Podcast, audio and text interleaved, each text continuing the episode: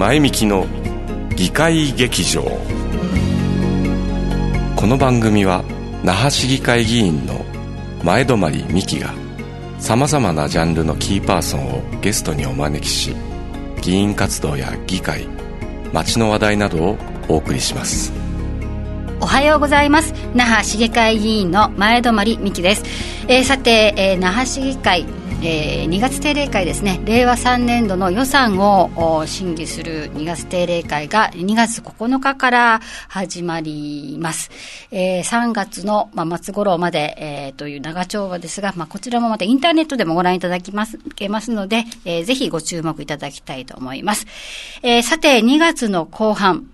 じゃないですね。前半ですね。前半です。はい、今回のゲストです。えー、今日のゲストは、沖縄国際大学教授の照屋博之先生です。照屋先生、よろしくお願いします。はい、こちらこそよろしくお願いいたします。はい、先生、あの、最近よく新聞でお 見かけするんですけども、あの、先日ね、はい、先生のあの、長きにわたる、あの、えー、大学での、あの、まあ、研究者、そして教員としての、はい、あの、生活に一区切りをということで、あの、最終講義、はい。えー、が行われました、えー、1月28日に沖縄国際大学で、えー、行われた最終講義を振り返るとともにですね、はい、えー、先生と政治の関係についてお,、話を伺いたいと思います。はい、どうぞ。よろしくお願いします。はい、こちらこそ。さて、照屋先生とはお付き合い長いんですね。そうですよね。はい。はい。あの、実は私が大学生の時に、あの、琉球大学に照屋先生が、はい、あの、政治学を、あの、ね、教えにいらしていて、はい、その時の学生ということで、かれこれも、ね。三十何年かですね。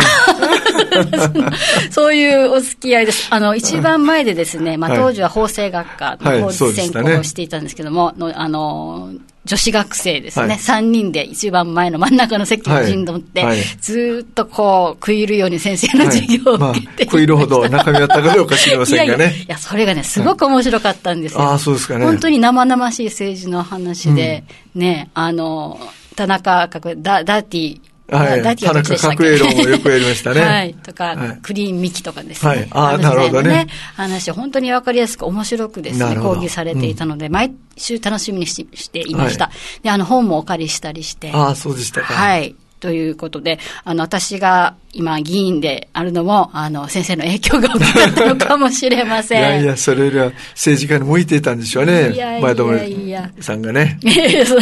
それはどうかわかりませんけども、あの、という、というご縁です。で、はい、OCN、まあ、ケーブルテレビの時代も、よくあの先生には、あの、インタビューといいますか、ね、まあ、議会の、まあ、例えば傍聴規則がおかしいとか、うんあの定数問題をどう、あ傍聴規則あれでしたかね、宝先生か、定数問題とかですね、うん、そういったことでコメントいただいたりというようなことで、はいね、社会人になっても大変お世話になって、はい、今はあの日本地方政治学会の学会とかでもお世話になっております。はいうん、あのお世話になりっぱなしのテレア先生で、本当に感謝の意を込めてですね、あの何か私も恩返ししたいなと思っているところなんですが、さて先生、あの、講義も面白い、まあ、さることながらですね、まあ、研究者としても大変ご活躍の照屋博之先生ですが、先生がこう、政治学者になったきっかけといいますか、もともと政治に子どもの頃から関心があったのか、その辺について教えてもらえますか、うそうですね、だからどの辺にそれがあったかね、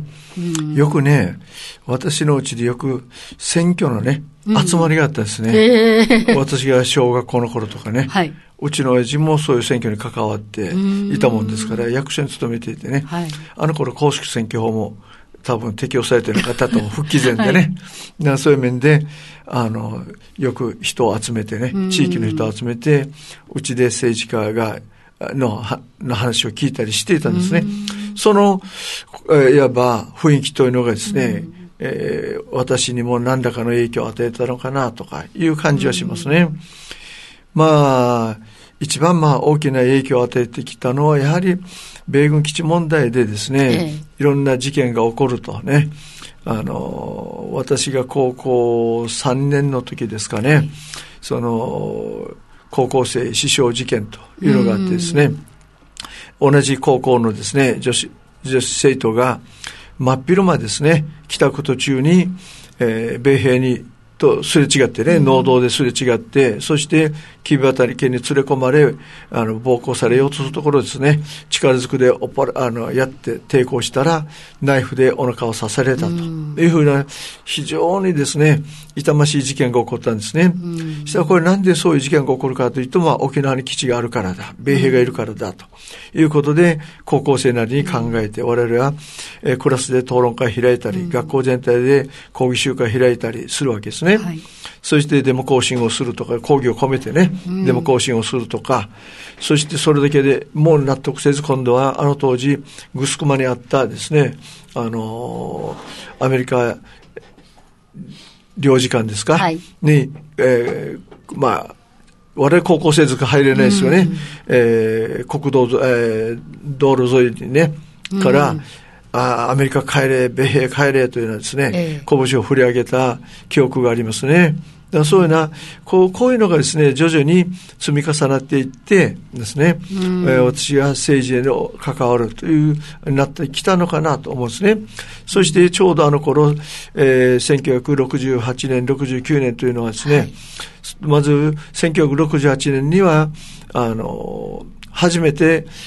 首席高専とね、はい、もう今の若い子が学生聞いた首席高専って何だろうと思うぐらいね、うん、あの当時米軍統治下においては、我々は県知事じゃなくて行政主席だったんですよね。はい、だからこの行政主席も、しかし米軍統治下においては、アメリカの高等弁務官が、あの、指名していたんですね。うん、あの、議会における、えー、多数党の中からですね、えー、まあ、いわゆる与党の中から選んでいたんですね。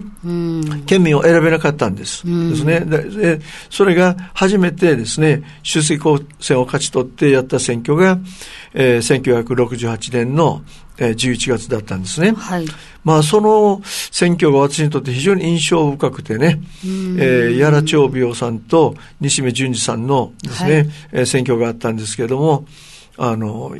その、まあ、やる長病さんは即時無条件返還、うん、核も基地もない沖縄を作ろうと。ですね。はい、一方の西目さんは、まあ、返還するにも、まずは、本土と沖縄の格差是正をしてしてからね、格差をやややりながら、あの、徐々に返還というのをやっていこうと、復帰を勝ち取ろうということの考え方だったんですね。うん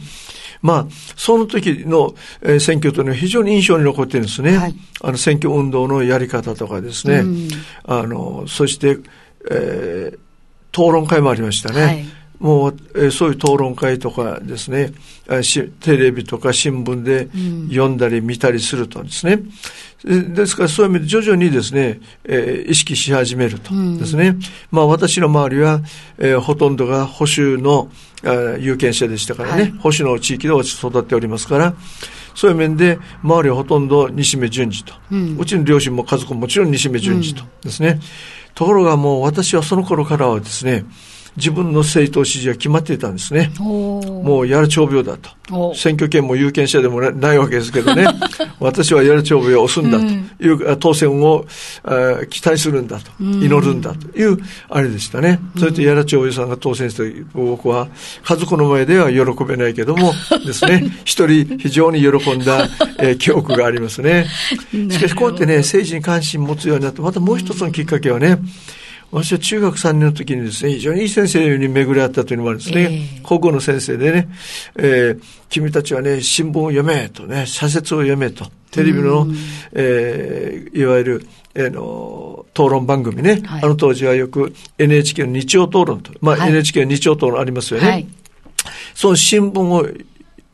中3の頃から、そしてもうはっきり覚えてるのは、高3になって、高1の頃もずっと私はね、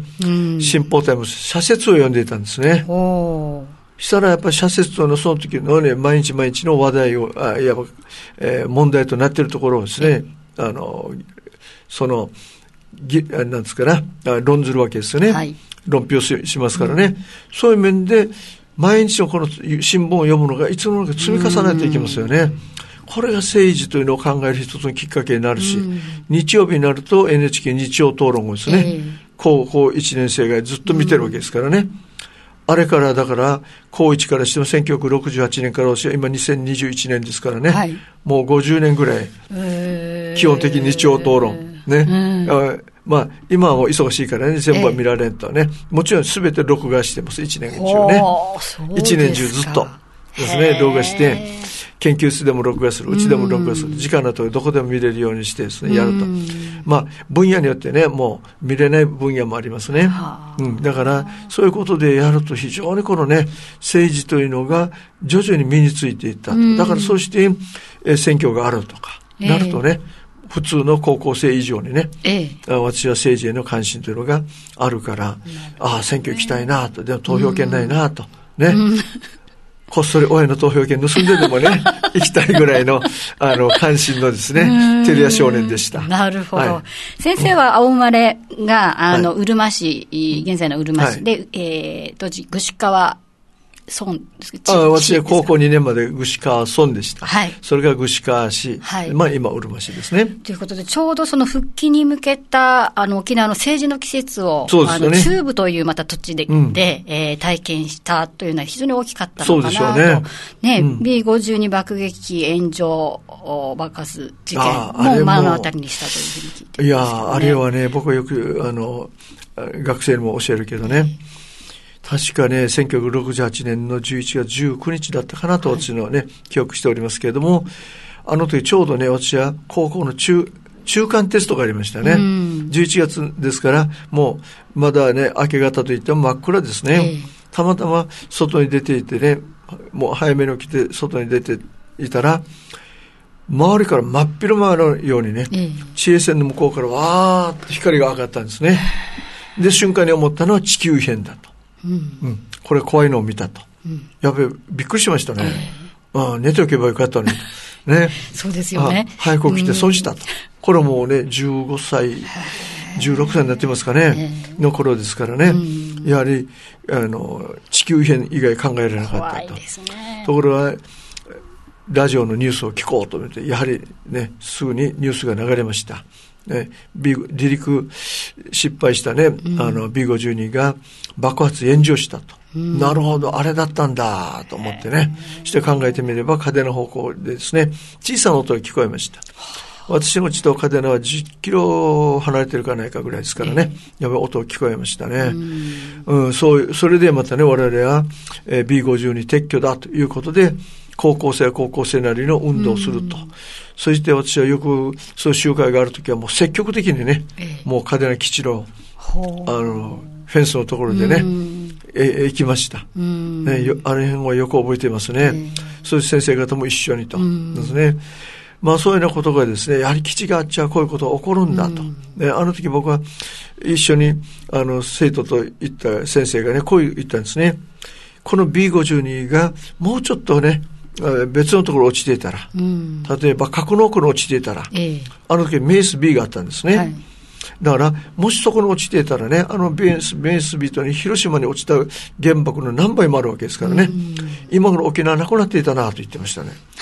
あの時はしか沖縄なくなるな、なくなっていたなと言って何もピンとこなかったですね。うん、あ、そうかね、ぐらい、うん。ところが今から考えればね、メンス B の威力、爆発力ね、はい、破壊力を考えれば、この先生が言っていたこともそうだろうなと。うん、そういうような、えー、時期にね、また私は高校時代を過ごしたということも、やはり沖縄に基地が置かれて困るなと。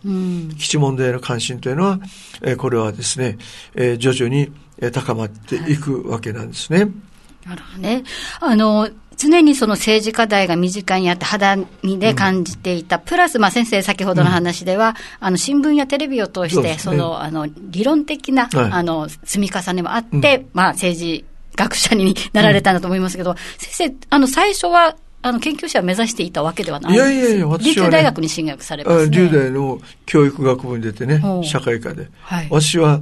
夢は小学校、中、あ中学校の社会科の教師になるが私の夢でしたからね。うん。で、延長線上にはありますけど。はい。はい。だから、最初はね、あの、別の教科を目指していたけども、ええ、やはり1968年、69年のですね、あの時期に、高校での授業を受けると、うん、やはりね、社会科の中でも政治経済がやっぱり関心を持ちましたね。日本史も非常に好きですよ、私は。はい。はい、日本史の先生になりたいなと思った時期もありましたね。はい、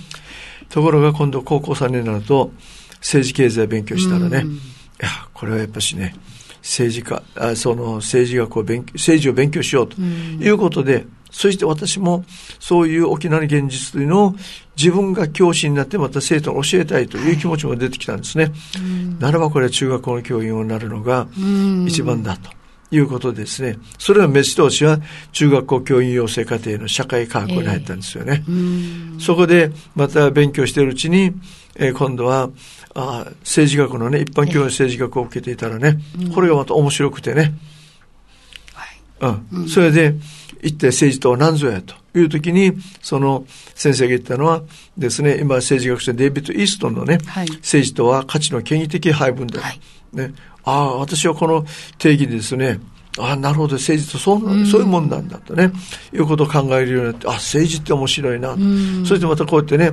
中、えー、中学からこうやって新聞を読み、高校でもね、こうやってテレビ、日曜討論とか、いわばニュースをよく見ると、ね、新聞もそういうところをよく読むとか、やってるわけですから、大学の政学の講義というのも非常に、あの、聞き応えがあるというかね、うん、なるほど、政治学って面白いな、と。いうことでやって、じゃあ、卒業したらどうしようかな、という時に、じゃあこれはね、もっともっと、えー、理論的に深めた方がいいのかな。と。うん、最初はまたね、大学の頃は新聞記者を目指そうかなと思ったことがありましたね。よってこうやって新聞を読んでるからね、はい。うん、これを取材する人間、えー、仕事もいいのかなと思ったりしてね、やった時期もありました。ね、そして、その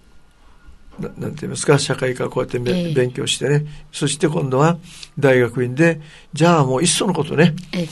あの研究者になるというあれはなかったんですけど、えー、とにかく大学に行って勉強しようということで、日本大学の法学研究科のですね、はい、政治学専攻に私は修士課程で行くわけですね。うん、でも修士課程行ってる間もそんなに研究者というあれはピンとこなかったですね。うん。まあ、ところが勉強しているうちにですね、私は大学の頃もよく、えー、恩師に恵まれたんですけれども、大学院でも恵まれたんですね。そしたら、君は大学院の博士課程まで来いと言われましてね、よし、じゃあ行こうかなと。親はもちろん反対しましたね。そうですか。さっさと大学院辞めてね、働けという雰囲気でしたね。あの、研究者なんて田舎でピンとこないですからね。だから、あの、修士課程から終わって、もう早く帰ってこいと。うん、ところが、博士課なんかに進むなという感じでしたね。うん、なるほどね。それで、まあ、研究者の道へということで、はい、あの、私、いつもね、あの、照屋先生は土日も含めて夜遅くまで研究室にいるというのが非常にこの、思い出深くて、はい、ちょっとこれから帰国代理を訪ねてもいらっしゃらないかと思うと寂しいんですけども、はい、あの、まあ、ちょっと時間が迫ってきたので、えっ、ー、と、ポイント絞ってお伺いしますが、あの、まあ、もちろん様々な研究を長年にわたって、うん、えっ、ー、と、手掛けていらっしゃいましたが、あの、まあ、メインの研究って言いますか、私は大学院で、えー、修士論文を書いたのが圧力団体論でね。まあこれは日本の、まあ、難しい言葉で政治家庭論の中でですね、はい、つまり法律を作ったり、その政策を作ったりすると、ね、えー、いう時に、いろんなね、この法律によって政策によってプラスになる団体と、マイナスになる団体があるわけですね。はい、だからそこでお互いせめぎ合いをするわけですね。あの、プラスになる団体はこれ推進しようと。ええ、ね。ところが、マイナスになる団体は反対しようというのがあるわけですからね。うんはい、あの、その、えー、せめぎ合いで、いわば、妥協の産物として出来上がるのが、うん政策なんですね。ね。妥協の産物、ね。うん、だから、それに関心を持ってですね、はい、圧力団体論というのがいいだろうと。そして圧力団体の理論がわからんとなかなかね、政治過程、ね、政治と理解、はい、しにくいんですね。まあ、その圧力団体の、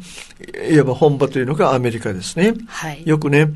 ニュースでライフルの事件が起こりますね。えーところが、アメリカ取りし、じゃあこんなにね、事件、事故が起こるんだったらね、うん、ライフルを取り取り締まればいいじゃないかと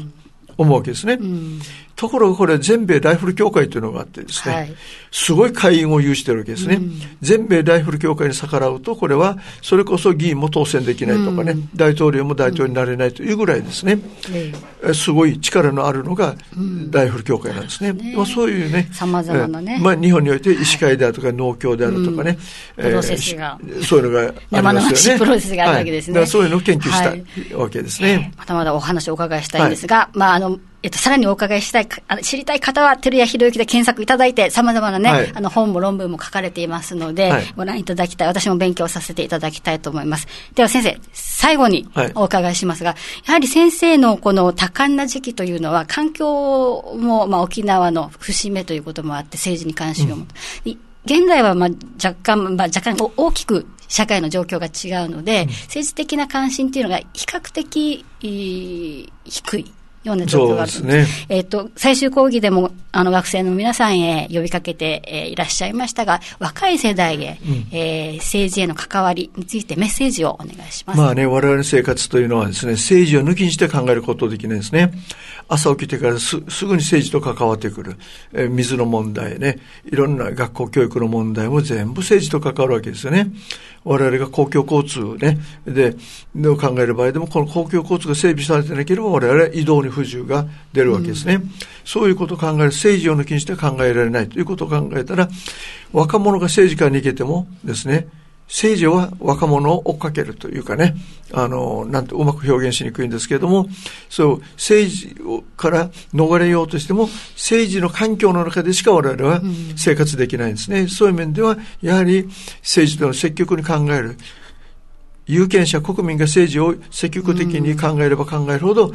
政治家は有権者の声を聞かざるを得なくなる。今のように若者が政治に関心がないと、政治は独走してしまうと。もう若者の言うこと聞かんでいいやと。ですね、ことにもなりかねないわけですね。だから国民が政治に関心があったら、まあ、国民のこと聞かんでいいやとね、もうなりかねない。ところが、いつでも国民有権者は政治をチェックしてるんですよ、見てるんですよ、監視してるんですと言ったら、はい、政治家、議員は 緊張感を持ってね、やりますよね。ね。だから政治を良くするのも悪くするのも私はまたね、政治家であると同時に国民各自にもあると思うんですね。そういう面で、しっかりと政治を監視するというかね、監視という言葉はあんまり良くないからね、政治を見守っていかないといけないという感じですね。はい。はい、先生長きにわたり、ま、大学でのまたあのご指導ありがとうございました、また今後ともお元気でまたさらなるご活躍を期待しております。はい、はい、前向きの議会劇場本日のゲストは沖縄国際大学教授の照屋博之先生にお話を伺いました。ありがとうございました、はい、どうもありがとうございました